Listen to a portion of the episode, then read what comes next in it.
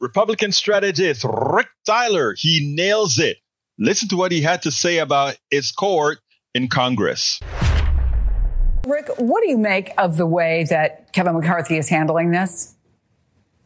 I think Kevin McCarthy decide, has to decide whether he's going to be in charge, and he should have uh, made very clear to the to the conference that he is in charge, uh, instead of appeasing a handful of people. I, I, mean, think about this: a handful of people uh, can keep the government from funding our our military, our uh, Pentagon defense uh, bill, which keeps all Americans safe, and they're going to shut that down. Uh, McCarthy is dealing with people, I think Lawler had it right, although I think he was nice calling it a clown show. McCarthy is dealing with people that are frankly not smart enough to be in Congress. Well, sorry, let me take that back. They're too stupid to be in Congress. They don't understand the process. They don't understand the procedure. They don't understand what's at place. And when this is maniacally simple, I'm for getting government under control and having less spending.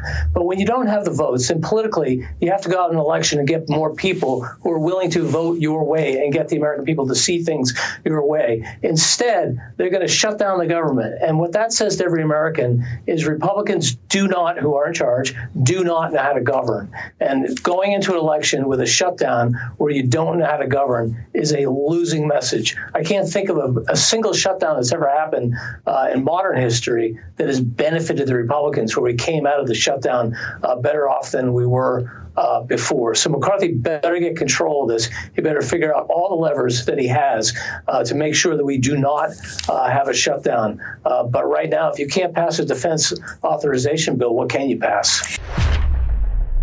And if there is any doubt what other Republicans think about the current crop of Republicans that are populating the House and many other MAGA areas, it, one could not say it any better. The the fact that we have our country in in the hands of people like this doesn't speak poorly as as poorly for those who are in the in Congress as it does for what has happened to those who elected them.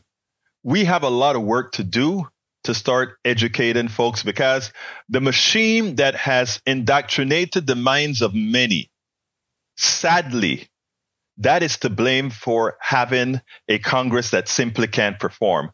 And you know who loves it? The wealthy. You know who loves it? The oligarchy. Because out of chaos, they can take it all. And guess what?